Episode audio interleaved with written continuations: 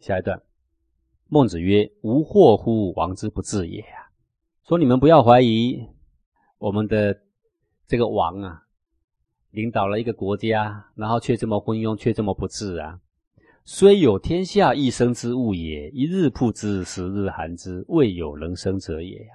假设有一个天下最容易生长的东西就在你我眼前啊，是一个最容易生长的植物也好，动物也好，一日曝之，十日寒之，你给它。一天晒太阳，十天呢给它冰冻起来，未有人生者也。那没有能够生长得好的。各位，植物你要给它适当的气候，对不对？你一下给它这么热，然后一下给它这么冷，你不依照它的生活的要求，哪里能够生长？不能生长吧？吾见易汉矣，无退而寒之者至矣。吾如有蒙焉，何哉呀？说我对于见这个齐王啊，啊，机会本来就很少。然后我一走的时候呢，那些小人又把他给包围起来了。吾如有蒙焉，何哉？就算我去见齐王的时候，能够给他内心发一点新芽，那我又能够奈那些小人何呢？对不对？你们说孟子啊，你这么贤明，你怎么不让我们的齐王能够当圣贤呢？说我拿什么办法呢？我去见他的时间很少，我一走的时候呢，那一堆小人把他给团团包围，天天都叫他做一些杀伤他的本性的事情。纵然我去的时候相处了短暂时间，发了一点点新的嫩芽，马上又被牛羊给吃掉了，那我又能够奈他何呢？啊，今夫义之为术，小术也；不专心致志，则不得也。就像是下棋吧，义就是下棋，是一种很小很小的技术。不专心致志，则不得也。如果你不专心去学，你也不能够把它学好，对不对呀？弈秋，通国之善弈者。说有一个人叫做弈秋啊，是全国里面最会下棋的人，使弈秋毁二人意。假如我们今天叫弈秋去教导两个人下棋，其一人专心致志，为弈秋之为听。说其中一个学生呢，非常的专心，弈秋讲什么他就听什么，叫他怎么练习他就怎么练。一人虽听之，一心以为有鸿鹄将至。那一个人呢，虽然听弈秋教导他。可是呢，他的内心里呢一直在想说，有一只大鸟呢，马上待会就要飞过来了。思源弓喜而射之，他内心一直想说，要找一把弓，然后拿一把箭哦来射它。那个弓就是弓箭嘛，喜呢就是绑着绳子的一把箭。那么射出去之后呢，依照那条绳子把那个猎物拉回来，那叫恭喜。他心里一直想说，待会呢就有一只大鸟要来，我得准备好呢一支弓箭呢，等它来射它。虽与之俱学。弗洛之矣呀！说第二个人虽然跟第一个人同样都跟弈秋在学习，他的程度呢一定不如第一个人。唯是其智弗洛与？曰非然也。那么是第二个人的智慧比第一个人差吗？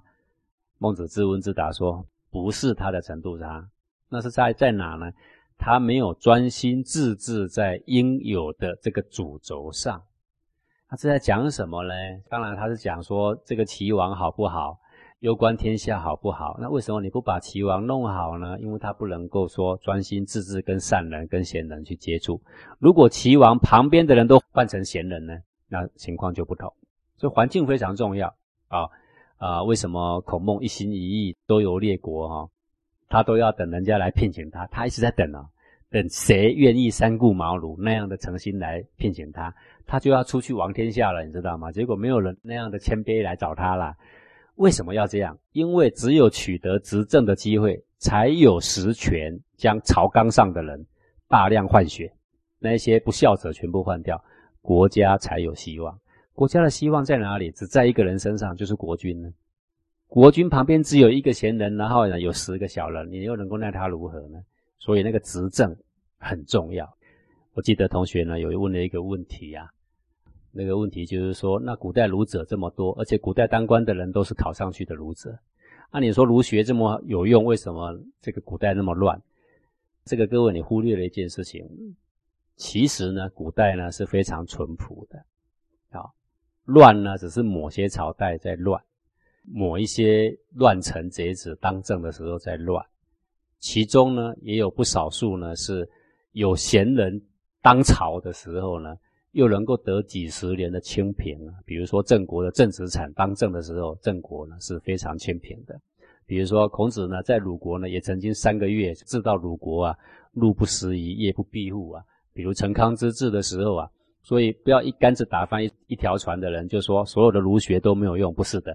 儒学虽有用，在下位就起不了大作用啊。你好比说苏东坡，也很贤明啊，也很清廉呐，还学佛嘞，对不对？他为什么发挥不了大作用？他到哪里都被迫害，因为他在下位，同济都会排挤他，没用的。但是如果一个贤能的人能够坐在执政的位置上，那就不同了。所以孔孟一心一意所要的，不是为了位置，而是为了要有实权去改造这个国家跟天下。好，那这一段呢也告诉我们这个道理啦。啊，一个王虽然很重要，一曝十寒又能够如何呢？好，所以不是儒学不好。必须要站在有利的位置上才行，这个就是《易经》的精神呐。易经》就讲一个时跟位啦，好，这个时位呢，得时得位呢，才能够有大作为啦。啊，这个呢是呃顺便一提，讲一讲这个古代啊的原因所在啊。一个人如果你要修为要有成果啊，也要专心致志啊，不能够一曝十寒呐。现在的人呢？呃，喜欢这边学那边学，到处学，学了十个学问、百个学问呐，到处缴学费。最后呢，你不知道听从谁的，学越多，你越不知道要听从谁的。你可能原来是想说去拼凑答案吧，你拼凑不出来，为什么？因为这十个百个学问里面呢，能够跟圣贤的经典相应的呢，很少很少，不如。直接埋首在圣贤的经典里面呢，好好的去追寻。我过去呢，就是因为有这样的感叹，所以我花好多时间在圣贤的经典里面，所以呢，才能够贯通经论，也贯通我们身上的所有的修行啊，这是我比较幸运的地方。所以一切要以经典为依归，然后专心致志啊，这个是非常重要的。古人说“滚石不生胎”嘛，你不断的滚动呢，连青苔都长不了嘛，还想长什么别的呢？下一段。孟子曰：“鱼我所欲也，熊掌亦我所欲也。”孟子说：“这个假使这个一个状况吧，鱼呢我也喜欢吃，熊掌呢我也喜欢吃啊。特别举到熊掌，熊掌是一般人眼中最高贵的东西啊。在《本草纲目》里面说，这个熊啊，冬至的时候它没有食物哦，那它躲在这个洞里面很饿很饿的时候，它就舔它的掌，知道吗？就只是舔它的掌哦，它就能能够暂时充饥呀。我们就知道说这个熊掌啊非常肥美啊。”鱼是比较平常的东西，熊掌是很难能可贵的高贵之物啊！这是从一般人的角度来说的啦。说鱼我所欲也，熊掌亦我所欲也两个我都喜欢，二者不可兼得，舍鱼而取熊掌者也呀。两个我都喜欢，可是如果万一两个不能兼得呢？只能取一个的时候呢？那我就舍鱼而取熊掌，就是说舍掉小的，取大的的意思了。如果可以兼得，当然都兼得了。如果不能兼得呢？取大而舍小，人家还会说你是一个有远见的人啊。然后喜欢辩论的人都说：“哦，那是怎样？孟子是吃肉是不是？还喜欢吃熊掌？不是这个意思，是说孟子站在众生的角度，举一个众生懂的例子来说说了哦。我们不要这么爱辩论，听到这样就想反击他，这样你会无法去阅读经典的了啊。生亦我所欲也，义亦我所欲也。二者不可兼得，舍生而取义者也呀。现在孟子在跟我们解说啊，说生命是我所在意的，道义呢也是我所在意的，我所喜欢的。可是当有一天如果两个不可兼得的时候呢，你会看到好多古圣先贤，好多烈士勇士，他是舍生而取义的。看。好多烈士在国家有难的时候，他舍弃他个人的生命，他维护国家的完整，有没有啊？有的啊。世上却有人这样干的。生亦我所欲，所欲有甚于生者，故不为苟得也。为什么有人这样干？生是我所喜欢的，可是我所喜欢的有更胜于这个生的，超过这个生的。比如说古代的人救国救民的那种大义呀，故不为苟得也。所以不愿苟活了啊。死亦我所恶，所恶有胜于死者，故患有所不避也。死是人人所厌恶的，可是如果有一个东西，你的厌恶超过死，比如说国恨家仇啊，故患有所不避也。所以古代很多这种人呢，虽然明明知道去是送死啦，可是照样啊抛头颅洒热血啊，他为国为家去牺牲去了。这个就是什么呢？大小先后的比对，他取大的舍小的。我们就说，他真是一个勇士啊！啊，他真是一个烈士啊！啊，我们非常感念他呀。他如果取小的舍大的呢，我们说这个是真是一个自私自利的人呐，愚痴的人呐啊。如使人之所欲莫胜于生，则凡可以得生者，何不用也？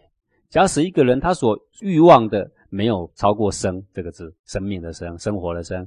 能够让我活下来，这是最大的欲望的话，则凡可以得生者，何不用呢？那么，所有可以让我活下来的办法，我都会去用它。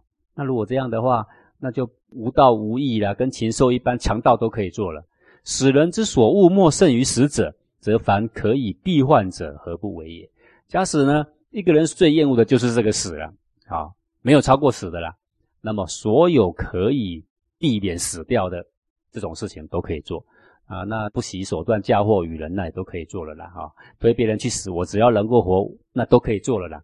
由是则生而有不用也，由是则可以避患而有不为也。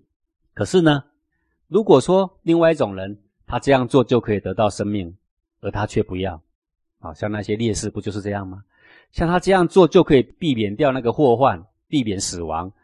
啊，躲起来就好了吗？他却不这样做，他偏偏呢就出来为国家抛头颅洒热血。是故所欲有胜于生者，所恶有胜于死者。孟子这段话是要跟我们证明，证明什么呢？人们的欲望确实有大过生命的，人们的厌恶确实有大过死亡的。古来的这么多案例都可以证明，那么多的先烈为我们抛头颅洒热血。可见得他所要的东西超过生命，他所厌恶的东西超过死亡，所以他才肯这样子做。那么前次讲过呢，性命的性这个字啊，它是一个生，当然生是很重要。可是有一个东西还超过生，知性的旁边是一个直的心呢，那个道义、那个礼义，那个是更为重要的啊。非独贤者有是心也，人皆有之。贤者人勿上耳。不只是贤者有这样的心思，不只是贤者知道说有个东西超过生命的价值，每个人都有的，只是贤者呢没有丢掉罢了。贤者不失大小本末，贤者认清本末，认清真理。好，所以古代那一些为国为家而牺牲的，为众生为百姓而牺牲的，正表示他在追寻着一个比生命更高价值的东西呀，不是吗？好多母亲为小孩子牺牲，好多父亲为儿子牺牲，好多古圣先贤那些烈士为众生牺牲，不都是这样吗？似乎有一个东西比他的生命更重要，不是吗？那么呼之欲出的那个东西是什么呢？就是仁义，就是人们的善德。所以本性到底是善的还是恶的呢？